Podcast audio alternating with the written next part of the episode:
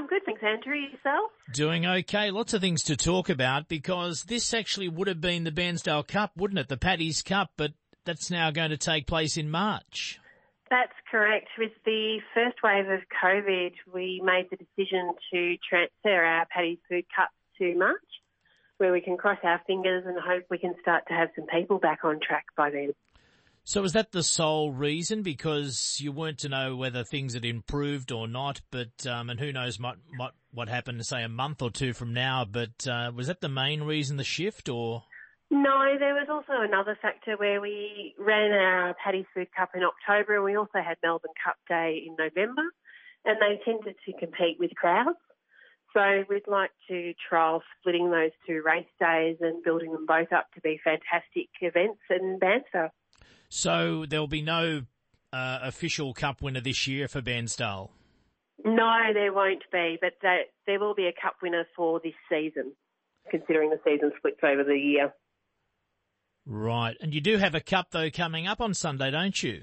We do. We have the Lindenow Cup this Sunday.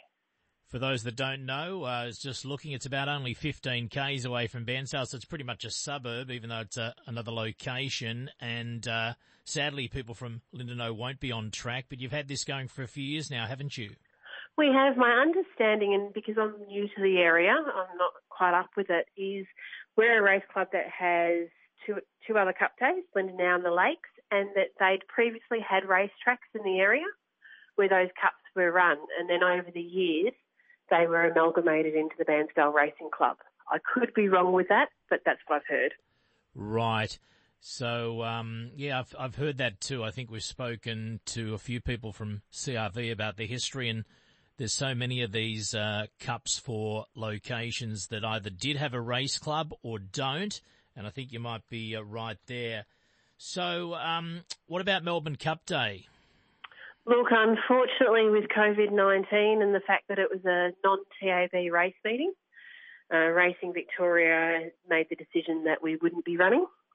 And you can totally understand that given today's current environment. Because uh, it was a pretty good success for you last year, wasn't it? Or the last couple of years since you've been there? Yeah, it certainly was. Last year was my first year with the Melbourne Cup Day here. And, you know, like any good club manager, you're never satisfied with the crowd. So I was looking forward to trialling a few changes to this season, but we'll just hold on to them till next season now. So you haven't raced since way back uh, May, is that right? That's correct. May, which was, funnily enough, the Lindenow Cup was our last race meeting for the season. Oh, so there's two Lindenow Cups this year? Yes, because the racing season ended on the 31st of July. So for the 2021 season, and when we moved the Paddy's Cup, we moved it with the date of when the Lindenow Cup would have been. Right. I'm starting to work out all of these moves. It's almost like witness protection. I say that in a, I say that in a joke because I had a look at your Facebook to see what's been happening at Bairnsdale. We haven't spoken for a while, so it's good to have a look at websites or Facebook and social media just to see what's been happening at race clubs. Now, I don't think the event went ahead, but it's worth mentioning anyway because it stood out. Gee, that's different you're actually going to host the US Embassy and consular officials at a function at Bairnsdale Race Club. Now, um, that would have entailed a lot of security and uh, men wearing dark suits and sunglasses. Uh, tell me, it didn't go ahead, but your race club, your little old race club at Bairnsdale, were going to host the US Embassy earlier this year. Well, that's correct. They'd actually reached out and spoke to one of our committee members that looks after the functions at the moment. And of course, this is all during the time pre COVID when the discussions were on and the bushfires had just finished. And there was the big push from Melbourne to come out and support East Gippsland. So, with the US Embassy, we actually met their security requirements to be able to bus transport everyone out here for their cocktail party. Wow. And would you have served Paddy's pies? Because uh, the Americans might have loved them. Certainly would have tried to get it on their uh, list. Sarah Wolf with us from the Bairnsdale Race Club. Uh, good morning to our listeners in Gippsland, of course. Bairnsdale back racing. Not the cup itself. The Bairnsdale Cup now moves to March. The Lindenow Cup this weekend coming up.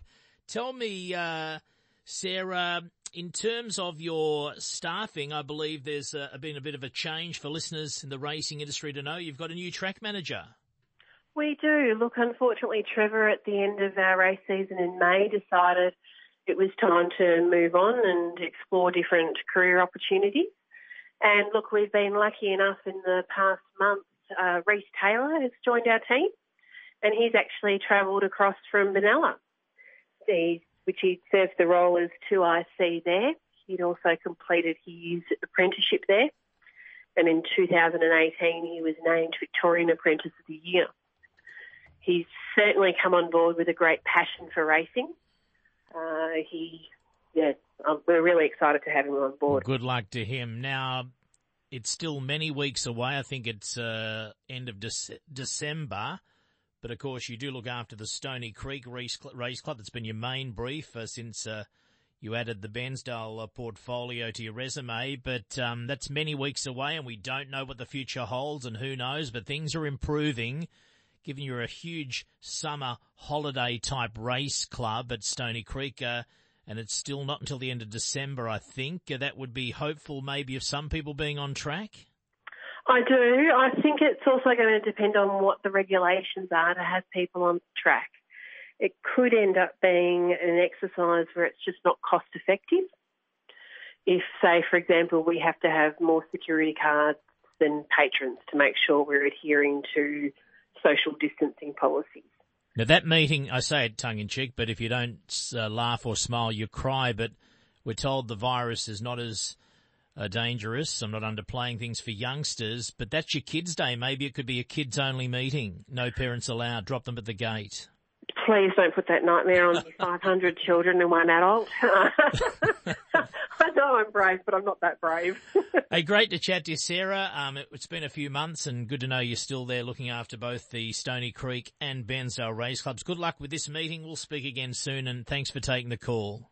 Thanks, Andrew. You take care too. Sarah Wolf, looking after the Bairnsdale Race Club, back racing for the first time since uh, earlier this year. Good luck to Bairnsdale Race Club.